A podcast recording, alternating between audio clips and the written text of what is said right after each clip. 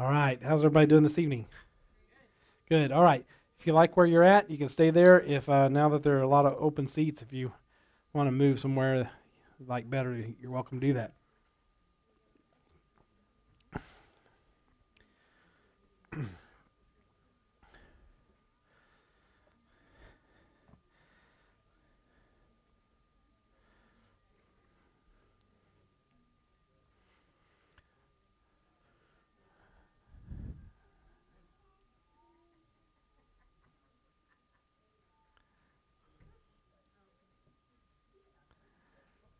There should be enough probably for every adult in here to have a sheet, even husbands and wives. And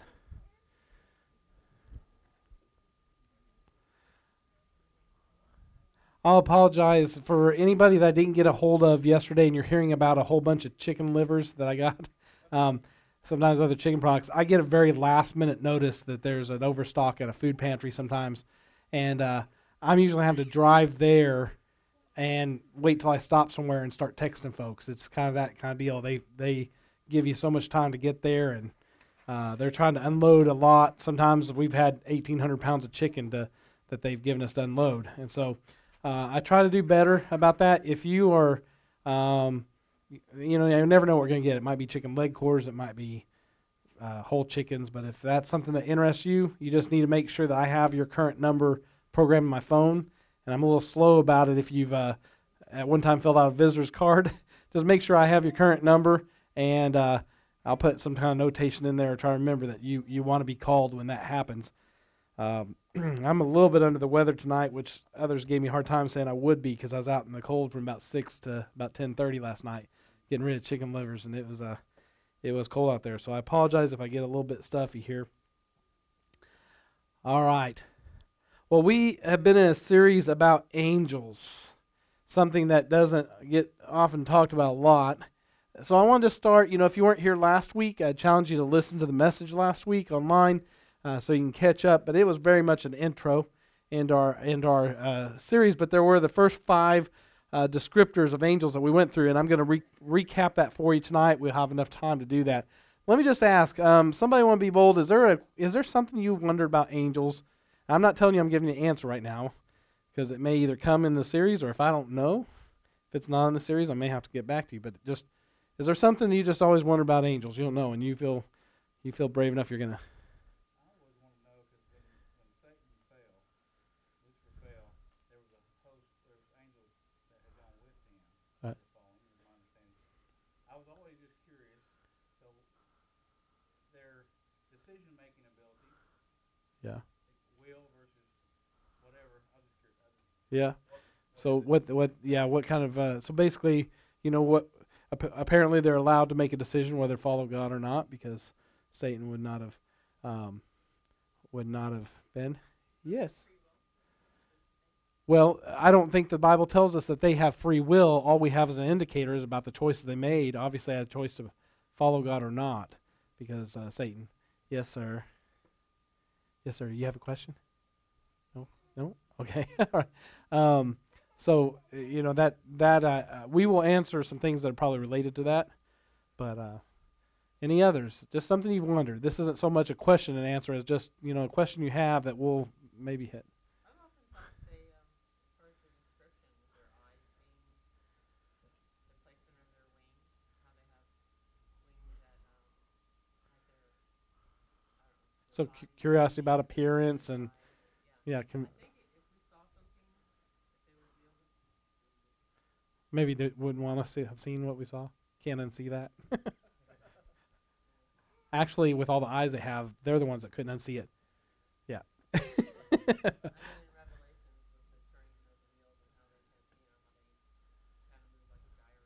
Oh. Right. Okay. You guys have questions? Yeah.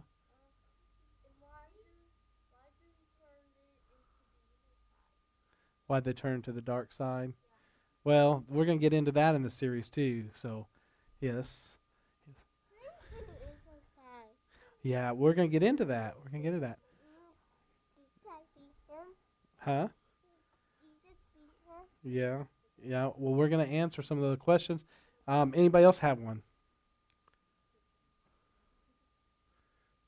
Branson. Restrictions or laws for angels. Can and can't do's. Okay. All right. Well, we're going to get into all these. This is I handed out this paper here, and this is a little bit of a recap at the first five for you there that we answered last time. That the word angel literally means messenger. Angels are created spirit beings, and so I'll get into that as we. But tonight's message. So the series is about angels, and our sermon tonight, Angels Among Us. Angels Among Us.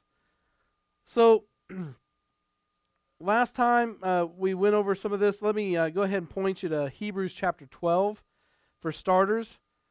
This is an interesting verse as it applies to angels and fits with our message. And especially with it being pretty warm in here, I got to keep it interesting so that nobody nods off, right?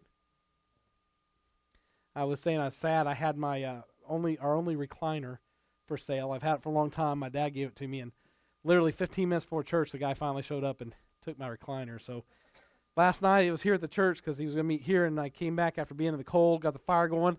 I went and I got me something to drink. I turned around. I'm just walking kind of halfway sleepy. And I looked at, well, first I got to tell you, last night after I go home, I'm wanting to get cold. Well, our power had been out. Our power went out, and Jen got stuck with the ladies' meeting. She was running late because she couldn't get the garage door open. She told some of you ladies.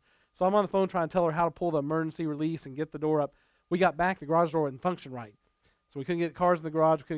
So we spent about an hour and a half after I got home at like 11 o'clock at night. So I was trying to, about midnight, finally wind down after being cold and being out there after being in the cold here, and turn around, there's my chair's gone. I'm like, oh, it's at the church. And then tonight I had a few little tears, had a memorial service for it as it went out the door. But so I'm going to be shopping for another recliner. Well, we look at this, Hebrews 12:22, chapter 12, verse 22. This is one of the 250 references to angels in the Bible. Hebrews 12:22 in the English Standard Version reads, "But you have come to Mount Zion." Okay, so now that's heaven. We're referring to heaven here. "And to the city of the living God," again talking about heaven, "the heavenly Jerusalem," guess where that is? Yes, you're right, heaven. "And to innumerable angels in festal gathering." Innumerable. Now, I may have limits on how high I count. The boys, when they got to the age where they're learning numbers and they found out you could just keep going and going and going, and I would make up numbers. I'd say quadrupillion or whatever, and they would take that as a real number. But I'm limited in my numbers. However, mankind has learned to count pretty high. In fact, in the last decade, I have heard that they found some new prime number that they had to work on for 2.5 years to find it. It sounds like somebody has a little too much time on their hands if they take 2.5 years of their life to basically figure out some new prime number. So to take 2.5 years to figure that out, well, maybe a little excess. But this text is speaking of an innumerable amount, and I can't fathom innumerable. NASA, I'm assuming some of the smartest people in the world work for NASA. I would think that if anybody could count to the end of numbers, whatever the limit is, that a rocket scientist would be able to. They use math and a lot of very complex math for that. But I'm looking at this text, and it's talking about an imaginable number of angels. That means in our human mind, if we could see the massive crowd of angels, that our impression would be innumerable. I'm sure God knows exactly how many there are, but for us, in our understanding, innumerable. Kind of switch gears a little bit. I've been doing jail ministry for a long time. Some of you may have wondered why you don't see little check-ins. I always had fun checking in on Facebook at the jail. People always say, "Hey, pastor, you need us to bail you out." And but I'll be there to visit guys. But I've noticed that it's been like 3 months since they've allowed us back in. They had some remodeling and things to do, and it just kept going on and on. So they recently told us we can go back. But while I was pretty heavy into that, it really changes your reference and what you think about your community, and depending on who you spend a lot of time with. I realized that for a long time there, I just kind of sensed, even though I have hope in the Father for me, almost felt like a little bit of hopelessness for our county. You know, I go down to Benton County, and it seems like everyone you talk to, there's this hopelessness there because they've been in and out of jail over and over again, about 90% of the time related to drugs or something to that effect, but just the lack of hope. You know, I'm sure that could be said as a nation as well, that there's a sense of hopelessness in a large number of our population of the nation. But that's why so many will be accepting of the supernatural but unwilling to submit to God. I mentioned this last time. It is easier for people who aren't outright atheists or don't believe in any afterlife, don't believe in anything supernatural, but there is a lot of people who don't believe in God but believe in the supernatural. And I believe a lot of that is from that hopelessness. They want something that is out of the realm of the natural, of what they see, because that's broken and failed. They want something that's an untouchable by the natural. And so they want security, knowing there is something greater than themselves that is pure and powerful, but lack the desire to fully submit their desires, wants, needs, etc. to God. That's why so many people you talk to who will say, oh yeah, I'm a Christian, you know, I went to church with grandma a long time ago, and so, you know, I believe in God. And they feel like that is okay. It's the belief of, and even maybe go as far as belief in, but they lack the willpower to fully submit their wants, their desires, their needs, the things they think they're going to give up, maybe the people they think they're going to have to get along with in the church, whatever it is, they lack that. But the supernatural is a much easier move for them. Because many times they open themselves up to the supernatural beings without a desire to submit to God. It opens them up to demon possession, which brings more hopelessness. I think we're seeing more and more in the supernatural with regard to demon possession. I'm not going to encourage you to and tell you where you find these videos, but there's more and more accounts, and it's not people who are Christians posting out there, but of what I see as demon possession. And they may come out and call it that, but they'll talk about people who are, you know, maybe turning zombie or whatever. So this big zombie apocalypse and all this focus on zombies is helping to soften the blow of when they see something that is demonic, and they switch it to this fairy tale thing about zombies because it's become acceptable, the shows and everything. And that's how Satan works. He desensitizes us through entertainment. And that's why I'm going to take a little minute to be old school Pentecostal preacher, right? We're going to start talking about why you need to take the devil ears, the TV antennas off your roof for a minute, okay? No, not really. But I'm going to talk to you a little bit about a few things. Some of you are going to shut me off on this. I don't know, maybe. Because you feel like I'm nitpicking. But I am telling you that there are strongholds we allow. We may not be demon-possessed. We may love God. We may feel His presence. But we allow things into our home sometimes that we don't realize the door we're opening. In our children, that's something that will come to fruition years later. There are people who deal with suicidal children who never realize that it was the shows and the things they let them use as entertainment years before, but it sat there and they dwelled on it. Kids will dwell on things. So you let them see demonic stuff. You let them play in that world. I'm going to hit on some things you're going to say that's your pet peeve. You let them read the Harry Potter books. You let them think it's okay to have a fairy tale about wizards and witches and all those things. You think that's okay, but I'm telling you, it won't go unanswered in their life. Now, God may be gracious, and you finally realize that that's not healthy, and there's no lasting effects because of the grace of God. But many times, that is what the world is opening up your children, and you're just hand-feeding it to them, saying it's okay, because it doesn't seem to be hurting anybody else. Oh, that's harmless, Pastor CJ. It's make-believe. Let me tell you something. When Dungeons and Dragons were a big thing back in the 80s, my dad had a demon-possessed boy brought to the church who that's the gateway that he got into it. And he had literally lost his mind and went to an institution. But it was that role-playing and those things in the demonic that opened up to it. And it was full-blown, say the name of Jesus, and the foaming at the mouth, and a different voice coming out, that whole thing. So you play around with those things, and you begin to find out that spiritual world that you've been going to church and saying, yes, I believe, and I'm safe because I'm God's and all that, you have opened yourself up. So we're focused on angels, but we also have to look at the enemy in this too, because people will open themselves up to angels, but many times they're opening themselves up to demons with the idea that they're glorifying angels But they get a skewed view of that. That's why I mentioned Google last time. You Google angels and you get all kinds of inappropriate type of things because people see angels as some kind of Xena princess warrior in a bad light. You know, I mean, there's a lot of things that are connected to angels now that is not healthy. So this is happening more and more in our time period in rapid succession because the stage is being set for the end times.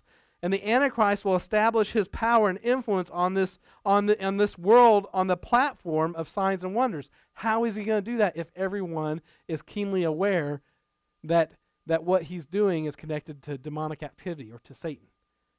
Well, he's going to be able to do it and fool. In fact, the Scripture indicates there's going to be a lot who say, "Lord, Lord," who God says, "I never knew you." How does that happen? They've desensitized themselves to the workings of Satan to where it's easy just to usher it in and they don't recognize it. And probably someone will scoff at other Christians who have the discernment and will say, you need to stay clear of that. They say, oh, that's harmless. It's just like all the other stuff. You know, I walked out of Lord of the Rings, the last one. I was encouraged. Everybody said, oh, it's got a Christian theme to it. It's got a Christian theme to it. You got to understand, it's got a Christian message in there. That's the grounding of it. I don't know if you remember that when that came out. So I think there's, three of them. And I went to the first two out and invites other people. And I just had this little bit of stirring about it. I wasn't feeling real good about it. You know, the images, the characters. It got into the last one, and I had to walk out because the Spirit of God inside me said, this is not holy. There is something very dangerous about the darkness and the things being projected out to people. You see, some people will be sitting here saying, really? I like that. Well, guess how we get okay with that? It's little steps by steps. It's fed to us until we are desensitized to it and we think it's okay. And then we'll hand it right off to our children. And because we don't think it hurt us. I know some of you here may take issue with Santa Claus, right? And I shared something. I reconnected with a friend of mine today from the Water Tower Network when I went through that cohort of young pastors with Brian Jarrett.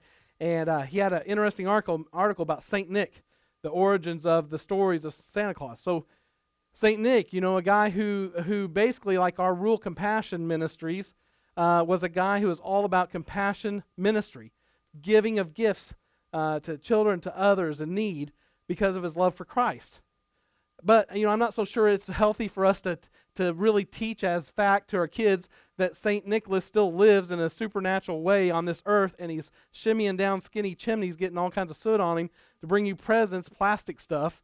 You know, I don't know if that's really the way we should project it. Now, some will say, oh, it's harmless. I grew up that way. I did too. I grew up going playing Halloween parties, dressing up. I grew up doing all this stuff. But you know, as God's beginning to work in my life, I'm seeing the effects of a church who for decades has just turned their face and looked the other way as these things have crept into our churches. And then we wonder why the world is where it's at. And we know every renowned preacher out there is right now saying, it's the church's fault. Not to beat on us, but it's the church's fault that the world is where it is. Because God's words promise that if we humble ourselves, turn from our wicked ways, and pray for our nation, he'll heal our land. Why isn't he healing it? Because we're letting some of the tricks of Satan creep right into our culture in the church and put our stamp of approval on it. We got bigger fish to fry, Pastor CJ. We got guys going into women's bathroom right now, and it's supposed to be okay. Yeah, that's how it got there. It was a slippery, what's that song by Casting Crowns? It's a slow fade, right? That's how it happens. It's not an overnight thing. It doesn't all of a sudden, one day the world became wicked and now we're here accepting where girls and boys are supposed to share bathrooms. That's there because we slowly let it happen through all our small decisions. So let's move on from that. It's setting the stage for the Antichrist. He's going to be setting his stage. His campaign will be over signs and wonders. The only way for him to get an unsuspecting world, even a large amount of the churches and Christians, to ignore the fact that he's Antichrist and not see it and not have a discernment is they're desensitized to it. So people will have to believe in the supernatural for that to happen. And since a lot of people don't believe in God, but believe in the supernatural, and many of those don't believe in demons, and then there are masses now that want to believe in God but not the devil, or want to believe in heaven but not a literal hell. There are evangelical churches who have made that move in the last few years. We no longer attest to, they'll say, we no longer attest to that there's a literal hell. That is a use of analogy of what it feels like to be separated from God when you don't have a relationship with him. So with that happening, We got many who want to believe in angels, but not fallen angels, because they want to cling to the positive and avoid the truth and the reality that this is a fallen, evil world controlled by Satan himself. There's, I don't talk a lot about other churches, especially area. I'm not going to mention a name, but because it impacted me greatly, because I ended up ministering to some of those from the fallout. We had a church in our area that crumbled and fell because that doctrine of a no literal hell, that we are Jesus, the second coming, not that there's Jesus coming again, but a church that was thriving and going crumbled because that's the way the leader led them. But behind the scenes, there's all kinds of immorality going on. They go hand in hand. When you have a false gospel, you have all kinds of evil in the background. And so that's how that will happen. There'll be a desensitization because if something tickles our ears or sounds good, it's something new. We hadn't heard a church on that bandwagon. We got a smorgasbord of churches here, so if anybody wants to do something everybody else isn't doing, that's where everybody will run to. And so when you are that, and I'm going to use some harsh words not to be mean to anybody, but when you're that wishy-washy where you just get pulled to and fro from every place because something else is going on here or this, and it's exciting and it's new, but you don't really know anything about the ministry, you don't know anything about the lives of the people, you're throwing yourself into those places, that is what gets people susceptible to the spiritual, and that goes both ways. That can be demonic activity, and that can be the Lord working, but we often become too frivolous in our approach of testing out the Spirit's discernment and get ourselves mixed up with things that can be pretty dangerous. Cults don't happen with only crazy people. Do you know that?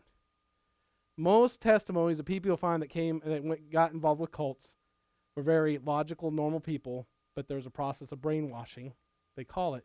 That's desensitization. Convincing them through some scriptures in the Word, taken out of context, hating your mother or father that, hey, if they oppose what we believe, then you got to turn from them. Jesus wanted you to not have anything to do with them. And so they use those things to separate, and that's why many of them will go off to their own compound because it's all about control. And so you have to be very careful about what you're connecting with. And in the realm of angels, that is one of the roles angels have, is to help us. The Holy Spirit guides us, but the angels help in protecting us through those times. There's four reasons why the world is enamored with angels. We covered this last time, but just a short review. Spirit of hopelessness. People are looking for answers and something to fill their empty spirits. Spirit of selfishness. Christians are called to be servants, but our society would rather be served than to serve. The fun about angels being our bodyguards, and that's how we see them, is because that means they're doing for us. We don't have any responsibility to them, which we really don't. We don't pray to angels. We don't bow down to the angels. They are God's servants, but they serve us. But that's why it's so easy to accept angels and not God. Some Christians will say, how can they accept angels when it's from the Bible and not God? Because it's self-serving. Okay, so that also ties in the spirit of selfishness. Spirit of the new age, our society is being conditioned. We covered that. We're talking about the Antichrist. Spirit of curiosity. It's a simple thing that with attached to a sinful nature, curiosity is not necessarily bad, but sin intensifies curiosity in the wrong way. That's why Adam and Eve, when they ate of a tree, what was the tree that they ate from? Knowledge of what? Good and evil. What was God's goal? To keep them right, but it wasn't just not eating the fruit. What was the fruit going to do for them? What did Satan tell them? Oh, they would, what? What did Satan tell them? Make them like God, and they would know the things God knows. Was Satan lying? No. Satan wasn't lying. Satan was telling them a truth and omitting the rest of it, which we all know it's basically a lie, but he was telling them the truth is when they ate the fruit, they would have knowledge that God has. When he said, you won't surely die, was he lying or telling the truth? Half truth. Right. Because God, what Satan was trying to say is you won't surely die, alluding to a physical, natural, right then death, but what was really attached to it was a spiritual death, which is worse because it's an eternal death. So you see, these are the tricks of the enemy, but it all comes down to the issue of spiritual curiosity, curiosity about the unknown. So the questions a lot of people have about angels, some of you brought up some of these. What are angels? What do angels look like? Are they female? Do we have guardian angels? How many angels are there? What is an archangel? Is it possible to see an angel? Do I pray to angels? What about demons? Are they real? How are they different from angels? And then the questions we answered last week was, will I someday be an angel? Or do our relatives who pass on who are believers, do they become angels? And we answer that saying no, that we as a soul that can be redeemed will never be an angel. We would actually be giving something up to become an angel that we don't want to give up. There's a different relationship between us and God and the angels. So, as believers, we have good reason to learn more on the subject of angels, not for the sensational, though it is. It is fun to talk about angels, at least I think so. How about you? I mean, it's fun to really think about angels. It's something that we know from Scripture. We can read about Jesus, and it seems like it becomes clear as a bell who Jesus was, and his teachings, are so true to our lives and impact us. But then the angels, it just seems like a whole different realm. And it's not, we don't get into this because it grabs a lot of people's attention, although it does. But here's why we need to study about angels, because there is an unseen world war going on all around us, and we're in the middle of it. Satan is waging war against God for that initial letdown. Now, he did it himself, but he is mad at God, and he despises the relationship that we have with God. We are an object of God's affection, and it makes Satan angry. And he is warring to crush us, to crush God's heart, because he is still bitter and angry. Pride and jealousy drives him to war against God and us. So angels, I said, are mentioned over 250 times in Scripture, and we recapped last week that the word angel literally means messenger. Angels are created spirit beings, so they had a beginning, whereas God did not have a beginning, but we don't have any indication they'll ever end. Whereas we know from Scripture that we never end. Sinner and Christian alike never die. Well, let me clarify. When we actually breathe the last breath here, we wake up into eternity. The difference is the believer has an eternal life of fellowship with God and celebration and peace and all God's love without the effects of sin for the first time for us. Whereas the sinner goes through an eternal death, eternal torment. It never ends. There are some who mistakenly think, if I die and go to hell, it's okay, I'll be killed, right, when they get thrown into the lake of fire, and that's done. No, that's not what the Bible teaches. It's actually an eternal death. It's never ending as well. So the humans are like angels in the fact that we had a beginning. We were created by God. We had a beginning. But for us, we know for a fact there's no end. For us, we don't know from Scripture with angels that they don't have an end. We don't know whether they'll always be. So angels are not eternal beings, in fact, in the essence that they were always there even when God started, which God has no beginning. So angels are, number 4, angels are not glorified human beings. God doesn't need us to be angels in the choir. Number 5, angels are invisible spirit beings. And then we begin this week with number 6. Angels are innumerable in number. Revelation 5:11 says, "Then I looked and I heard around the throne and the living creatures and the elders the voice of many angels, numbering myriads of myriads and thousands of thousands." Now, I'm no numerologist. I'm no professional when it comes to numbers. But when researching this equals hundreds, possibly hundreds of millions plus. Hundreds of millions. Luke 2:13 says, "And suddenly there was with the angel a multitude of heavenly hosts praising God and saying," and then it goes on, but this was one angel sent to deliver the message, right? And we know in this time of Christmas, the angel sent to deliver the message of Christ coming as a babe, the Messiah. So it's just one necessary angel to deliver the message. But then there was a multitude joining to praise God and be there for the big announcement.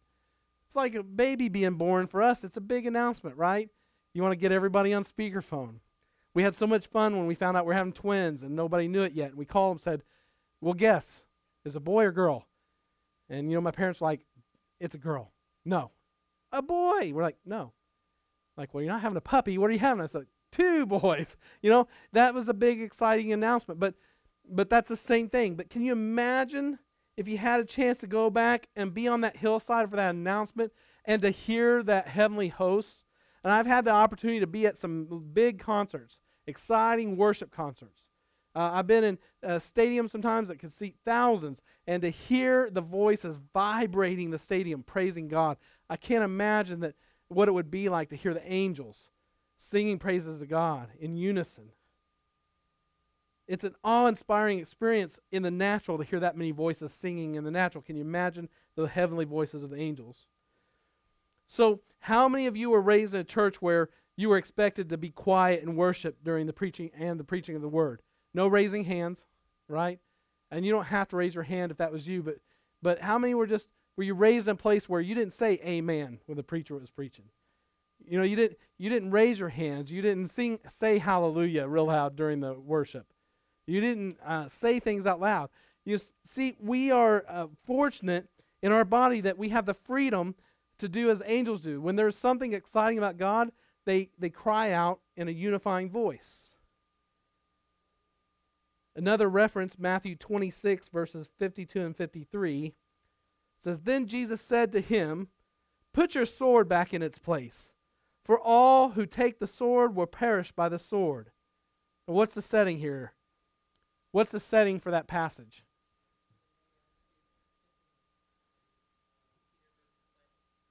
Yeah, Peter's bad shot, right? Peter's bad aim. Peter's obviously not the swordsman of the group, right? Because you know he wasn't aiming for the ear, right? Do you all know that? I mean, I it's not in Scripture, but I'm just telling you as a man who has protected the man of God before, who feels that I will take a bullet for you, I will cut you. You try to hurt my pastor, you know. You can kind of make it holy. All the violent things you'll do. Somebody tries to hurt your pastor when you're on the security team or you're whatever. You know, when Jen and I met, we're at a church like that time. It's 13,000 people, and I was one of the youngest guys in better shape than some of the other guys in security. And they put me tailing the pastor, which he ran marathons. I think at the time he's thin. Melody knows James River, and I couldn't hardly keep up with that man on campus. You know. Whew. But you know that feeling, like, I'll cut you, you try to touch him. And so, you know, Peter is obviously, I think he's going for the neck. I think Peter's trying to take the head off. I think he's just a very bad aim. Now, does it really matter, and do I have any scriptural basis? No. I just know what it's like to be that guy, protecting the guy you love, right? So, anyway, but we know that the reference to Tom Howe is the Garden of Gethsemane before the crucifixion, when they're supposed to be praying, and Jesus trying to get them to pray, and then Judas comes with the Roman soldiers to seize him, right? So it goes on in verse 53, Do you think that I cannot appeal to my Father, and he will not at once send me more than 12 legions of angels? 12 legions of angels. Now he's referring to this in the Roman measurement system. See, a legion could be up to 6,000 people, which would be 72,000 angels coming to the rescue. And just for this one event. So he's saying, do you not think I can't appeal to my Father, and he will at once send me more than 12 legions? So 12 times 72,000, or well, I'm sorry, he told 72,000 angels. Peter's probably thinking, wow, okay. Well, I was just trying to help, you know. Now, what would be our response to that, to number 6, that's innumerable angels? What should be our response? I think our response should be, thank God we're on the winning side, right? Because 1/3 of the angels, it says in the Word, 1/3 of the angels of heaven rebelled, so 33% rebelled and fell to earth as demons. And so we should praise God that 2/3 didn't. Because it's a lot of angels, right? Innumerable. And if 1/3 fell, think about it. There's a demon probably for every man, woman, child that's ever been born. Angels possess great knowledge and wisdom. That's number seven. So number six was angels are innumerable in number. On your sheets there, if you're wanting to fill that in, are innumerable in number. And number seven, angels possess great knowledge and wisdom. 2 Samuel 14:20 says, in order to change the course of things, your servant Joab did. In order to change the course of things, your servant Joab did this. But my Lord has wisdom, like the wisdom of angels of God, to know all things that are on earth. But my Lord has wisdom, like the wisdom of the angel of God, to know all things are on earth. So the Bible teaches angels have wisdom, and yet these wise creatures don't have the knowledge of salvation. So they are wise, but they are not all-knowing like God. They are wise, but we know some things angels can't know, like what it feels like to be redeemed, what it feels like to go to that altar and to have the weight of sin bearing down on you, and to have God in His grace, who paid the ultimate price, to have that supernatural transfer of our debt of sin onto the blood of Christ to be washed white as snow. They don't understand that feeling. They can't feel that like we do. Do you understand? So angels, they're actually envious. From when I get to Scripture, they're kind of envious. They're curious. It's not so much a bad envy. It's like they really want to know, what is that like to have God love you like that? What is it like to have that? You know, to have Him redeem you. Now, some of those, I don't know if He created them all at once or if they're created in succession or whatever, but think about the ones that were there when the third of the angels fell, became demons. There was no redemption for them. There is no redemption at all. They fell, and then the record of God's word, it was done. But man keeps messing up. Man keeps messing it up. I mean, they let sin into the world and then messed up that relationship, and every time God tries to redeem us, you know, Noah and the ark, and it starts over and messed it up again. But yet God keeps pursuing and offering redemption. Can you imagine what the angels must feel about that? You know, Ken mentioned, you know, their decision-making and how they can fall, you know, get free will and all that, but yet they can't be redeemed. So there's a difference, and there's a curiosity there that they have for us. But angels, number seven, possess great knowledge and wisdom. Later on in our series, we'll learn that angels actually attend church. They come to learn something. That doesn't make me nervous at all. No pressure that angels might come in and sit down and critique my message. Not at all. No, I'm kidding. Actually, in that realization makes me very nervous. I mean, I don't want to disappoint y'all, but if I think about angels being here, now that's like a Bible college professor, only worse, coming in and sitting down. But there are things they want to take in because they can't personally experience it, like salvation. Here's an indication of that. You're like, where do you get that, Pastor CJ? Well, 1 Peter 1:12. Listen to this. It was revealed to them that they were serving not themselves but you in the things that have now been announced to you through those who preach the good news to you by the Holy Spirit sent from heaven, things into which angels long to look. That means through the gospel and us preaching the gospel and the salvation message and this being delivered to us and this whole fight against sin and everything, they want to look into it. It's talking about a curiosity of angels. It says in that last part, things into which the angels long to look. So imagine that. Of all the things they've seen and they know in heaven, to imagine seeing the very beginning of this whole story of man, for them to be able to be witnesses to all of this happening, and yet in our feeble lives that we live, that we think is just mundane, and does God really see me, and all this going on, and we go to work, and we come back, and we're like, I'm so tired, I need to go to church, but I just, this or that, all right, I know I'm supposed to get together with people from the church, but man, I don't have time for myself. And all these things, and we don't realize the spiritual realm, and all these things that we have guilt and all the stuff laid on us for the things we don't do and all, they are so curious about your life. Because God loves you in such an immense way, and they see that, and they witness that, and they see what He's doing behind the scenes to try to reach you, and so they're enamored by that. So fascinating.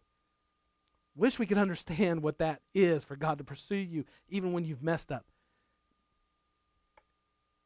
I'm sure when Satan fell, and this whole thing about man just eats him up.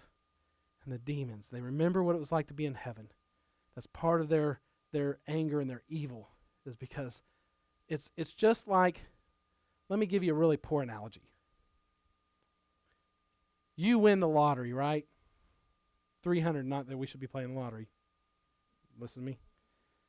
I know Dave and his other brother Dave go and spend all their money on lottery. No, don't think I'm promoting lottery, but you win $300 million, right? You take the one-time payout, 40% taxes, you're still sitting on millions. And you plan all out, you're going to go buy yourself an island and live in paradise, and you are just going to live the rest of your life, just everything brought to you, service on that.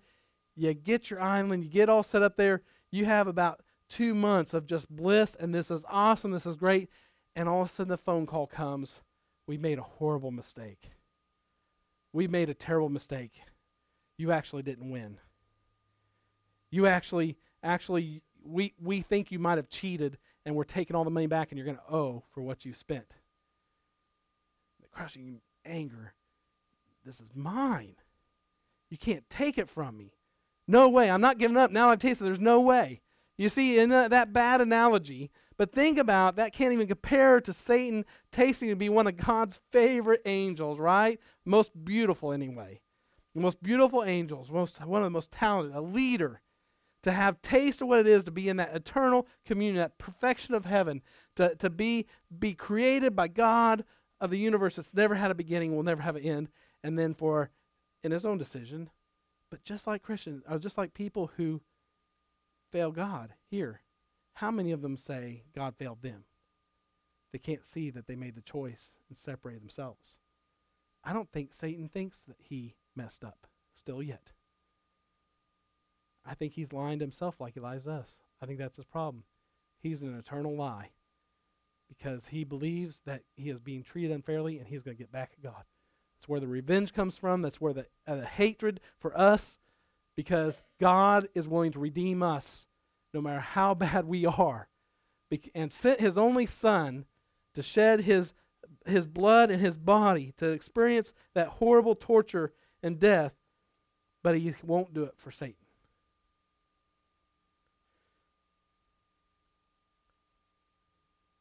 There is much they are looking into. I love the last part of that scripture. Things in which they long to look into. The angels are very curious about you. The angels are among us. Angels can praise God for many things. They can sing glory to God in the highest. But when you think about it, they can't sing the song, redeemed, redeemed, redeemed by the blood of the Lamb. There are songs you can sing, and you can sing them to God because they are true for you. There are certain songs they cannot sing. We can sing glory to God in the highest with them, but they cannot sing the same songs that we sing when it comes to redemption.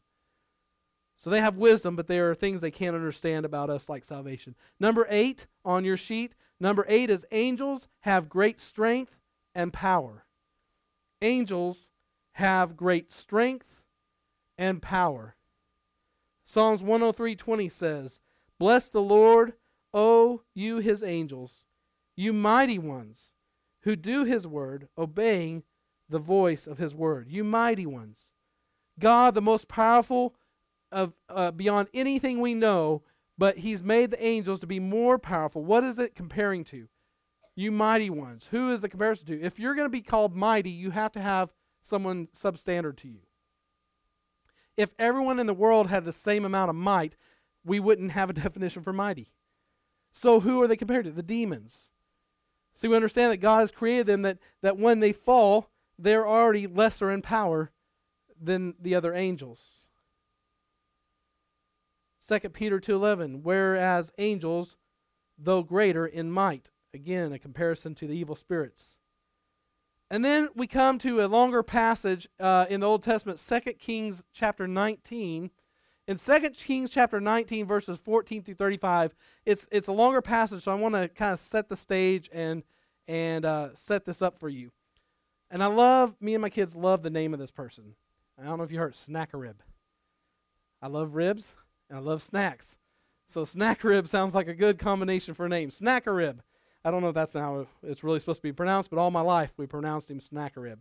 So he's harassing the house of Judah. The house of Judah is the good guys. They're the ones with the white hats, okay? Sennacherib has a black hat, okay? So he sends them a harassing letter of intimidation, a threatening letter to Hezekiah. And Hezekiah does as we should do when in a threatening situation. He takes it to the Lord in prayer. So in reading this and starting verse 14, it says, Hezekiah received the letter from the hand of the messenger and read it. And Hezekiah went up to the house of the Lord and spread it before the Lord. And Hezekiah prayed before the Lord and said, O Lord, the God of Israel, enthroned above the cherubim, angels, you are the God, you alone of all the kingdoms of earth. Have you made the heavens and earth? Incline your ear, O Lord, and hear. Open your eyes, O Lord, and see, and hear the words of Sennacherib, which he has sent to mock the living God. Truly, O Lord, the kings of Assyria have laid waste the nations and their lands, and have cast their gods into the fire. For they were not gods, but the work of men's hands, wood and stone. So this is talking about the destroying of idols that the Assyrians, about these others, the Assyrians had created and were worshiping idols, false gods. And it goes on, therefore they were destroyed. So now, O Lord our God, save us, please, from his hand, that all kingdoms of the earth may know that you, O Lord, are God alone. This is the kid saying, Dad, will you do something about the bully at school? He's coming to kick my tail at 3 o'clock. The bell's going to ring at 3, and he's going to be waiting outside. And first I know he's going to throw my books down, and he's going to kick my tail. God help me. You know, no, Hezekiah is calling out to the Heavenly Father, open your eyes to this injustice, you know, open your ears and see that he is threatening us and help us. He's saying to God, show my enemies who's boss, because their idols are wood and stone and brass. And they're messing with you, God. They're writing checks their bodies can't answer, can't pay. So Isaiah prophesies over Sennacherib's fall. In verse 20, then Isaiah the son of Amos sent to Hezekiah, saying, Thus says the Lord God of Israel, your prayer to me about Sennacherib, king of Assyria, I have heard. Now wouldn't that be awesome? And then maybe you have, I have not, to pray and hear the voice of God literally answer, saying, I heard you, I'm answering. You know, we got this waiting process, just hoping to see it play out sometime in our lifetime when we pray for big things with God. But God's answering. Verse 21, this is the word that the Lord has spoken concerning him. She despises you. She scorns you, the virgin daughter of Zion. She wags her head behind you, the daughter of Jerusalem, whom you have mocked and reveled. Against whom have you raised your voice and lifted your eyes to the heights? Against the Holy One of Israel. By your messengers you have mocked the Lord and have said, with my many chariots I have gone up the heights of the mountains to the far recesses of Lebanon. I felled its tallest cedars, its choicest cypresses, and I entered its furthest lodging place, its most fruitful forest. I dug wells and drank foreign waters and dried up with the sole of my foot all the streams of Egypt. Have you not heard that I have determined it long ago? I have planned from the days of old what I now bring to pass, that you should turn forfeited cities into heaps of ruins, while their inhabitants, shorn of strength, are dismayed and confounded. So it goes on and on. This is God literally saying, God answers his prayers and says, and he used the angel to do it. I'm going to jump down. Verse 32, therefore thus says the Lord concerning the king of Assyria. This is the guy with the black hat, the bad guy. He shall not come into this city, or shoot an arrow there, or come before it with a shield, or cast up a siege mounted against it. By the way that he came, by the same he shall return, and he shall not come into this city, declares the Lord. For I will defend this city to save it, for my own sake, and for the sake of my servant David. And then, verse 35, and that night the angel of the Lord went out and struck down 185,000. Bammo. God knows a guy. He knows a guy that knows a guy, right? He just knows, that one right there. Of all the millions of angels, that one. 185,000 guys, you can handle it. Everybody else just keep eating, right? So he sends them out, and that's how God answers prayers for his people, when they walk in holiness, when they strive to honor God in everything they do, when they're not wishy-washy about their life with God, when they're not on the fence all the time about trusting in God, when they just go to the Heavenly Father and say, look, I'm getting beat down here, I'm getting ready to. God says, I got plenty of help, so just relax. Just chill out. I got this. So that's how God uses his angels. Yes, bodyguards, but not just for our personal gain, to glorify him. So I don't know if, I think Frankie might have been feeling bad tonight, but sometimes we have Danny or Frankie who's been in the medical field, maybe somebody else. But it's interesting that what it says in there, that he makes them to be dead corpses, right? If we'd read through the whole thing, at the event, these were all dead bodies, dead corpses. Is there any other kind of corpse than dead? I'm not quite sure, how the reference, but basically what I think is God's probably playing on words there, saying they aren't just mostly dead, they're dead dead. Like I laid them to waste. I'm not so sure that sometimes we don't read the Bible wrong, that sometimes God's doing a little smack talking. Because we read it and there's got to be some great holy thing and everything. But obviously God's just telling him, saying, he's not going to step foot in the city. He's not going to shoot an arrow. It's like the big brother who gets all fired up. It's like the pastor security guy who's like, somebody starts to get a little bit huffy at the pastor, and you're like, I will tear you limb from limb. And God gets riled up because his kid is getting picked on at school, right? I think God's saying, I kill them dead. Because they were dead corpses, right? So I don't know. I'm not a great theologian when it comes to the Greek and Hebrew. I can't find a whole lot that really people have their take on it, but I'm not so sure anything. I think sometimes there's a little bit of common sense. I think Bubba in Arkansas sometimes can read the Bible with a little more intelligence than some of the scholars, because they read things from the eyes of God just loves me, and he's a powerful God, and he can do anything. And sometimes we start trying to pick apart the Word of God so much that we lose ourselves in that. And we forget that God has feelings and emotions, and he gets protective, and he gets angry, and God has a right hand of justice, and if he's going to fight for his people, he talks big about it. So we notice that one night, one angel took on 185,000 soldiers and defeated them. And again, if we think that's power, then think about the power that created one angel and the innumerable millions of the angels. That angel that killed 185,000, God made him. That's the power that raised Jesus from the dead and raised me from a dead spiritual life. Philippians 3:10 says that I may know him and the power of his resurrection, and may share his sufferings and become like him in his death.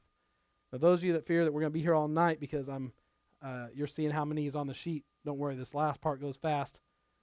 But in that scripture, that I may know him and the power of his resurrection, and that may share his sufferings, become like him in his death. The Greek word there is dunamis, which is where we get the word dynamite. So it's wrapped up in a small package in Luke 2, but make no mistake how powerful our God is, like dynamite. He makes addicts and drunks immediately sober at times, delivers people straight up from some of the hardest things to get over, and he can do it every time. Number 9, angels never age. Mark 16:4-5, number 9, angels never age. And looking up, they saw that the stone that had been rolled back, it was very large. And entering the tomb, they saw a young man sitting on the right side, dressed in a white robe, and they were alarmed. They were alarmed. So angels tend to get attention when they show up. If you see an angel, from what I gather from Scripture, you're not going to be mistaken that you're seeing an angel. The young man is at least 4,000 years old, existing at least before the creation of the earth. And they are supernatural and glorified beings, so they don't need geritol or oil of old lady to look good. So they are never aging. Number 10, angels always appear in the masculine gender, such as Gabriel, Michael, etc. All references we have in Scripture for angels are in the male. So I have the story I shared last time of our good friend Sharon, who is one of the most godly ladies ever. and she had an account where she believed she encountered an angel, and she was female. Now, I don't know, but what we know from Scripture is they always appear as males. I can't refute whether she was with an angel or not because we don't know everything. But at least from Scripture, we know they always appear as a male. We do know that demons sometimes will appear as a feminine figure with long flowing hair. There's references I don't have time to get into tonight, but long flowing hair almost in a female type appearance. So if you wake up in the middle of the night and you see some glowing figure that you think is an angel, long flowing hair behind it looks female, don't be so certain you're not, having a demon trying to attack you, but I think God will put in your spirit, whether it's angels or demons. So, number 11, angels have great speed. Angels have great speed. Matthew 24:27, for as the lightning comes from the east and shines as far as the west, so will be the coming Son of Man. The kind of equipment they have to get those cool pictures where they capture lightning, it's not just the equipment, it's a lot of time and waiting. Those guys that capture those, it's getting better and better with equipment, but used to they'd have to wait for, all night and just snapping thousands of shots trying to catch that one where they caught lightning. That's how fast they are, according to Matthew 24:27. Matthew 25:31, when the Son of Man comes in his glory and all the angels with him, then he will sit on his glorious throne at the final judgment.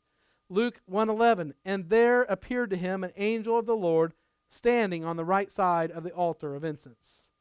Luke 2:13, and suddenly there was with the angel a multitude of heavenly hosts praising God and saying, and it goes on.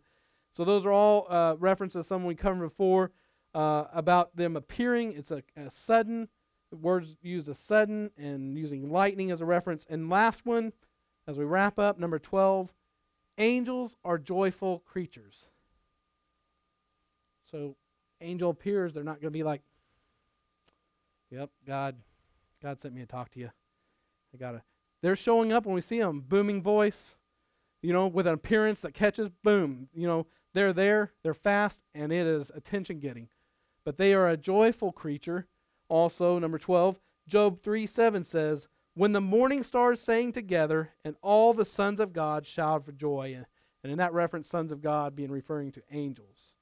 Luke 15:10, just so I tell you, there is joy before the angels of God over one sinner who repents. And I hope we're always joyful when someone comes to the Lord, but the angels rejoice.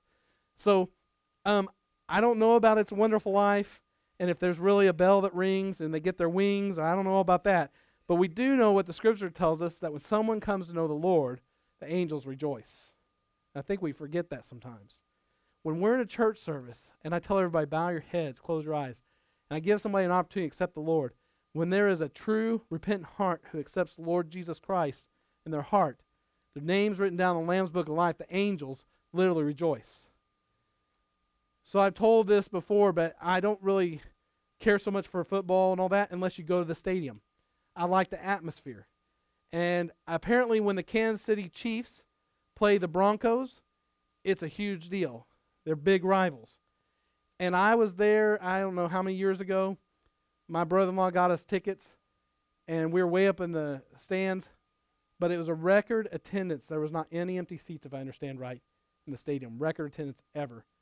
And on that second level, when people started stomping, all the fans, waving the little Eeyore dolls on nooses, literally the lights in the stadium were flickering. I was worried it was going to crush it. And when there would be a good play, people would literally, whoosh, and you would feel the wind off of all the people standing up. You could feel a breeze that happened because all of a sudden there's this big rush of bodies and signs. And so if you can only imagine that when someone comes to the Lord, it says the angels, myriads and myriads of tens of thousands, of hundreds of thousands, of innumerable amount celebrate. That's why as your shepherd in trying to train you up in the way you should go with the Lord, that's why I make such a big deal and put such a guilt trip on you about being there for baptisms. Because what's a baptism? A public confession of faith. And Scripture is always with all the believers there to witness.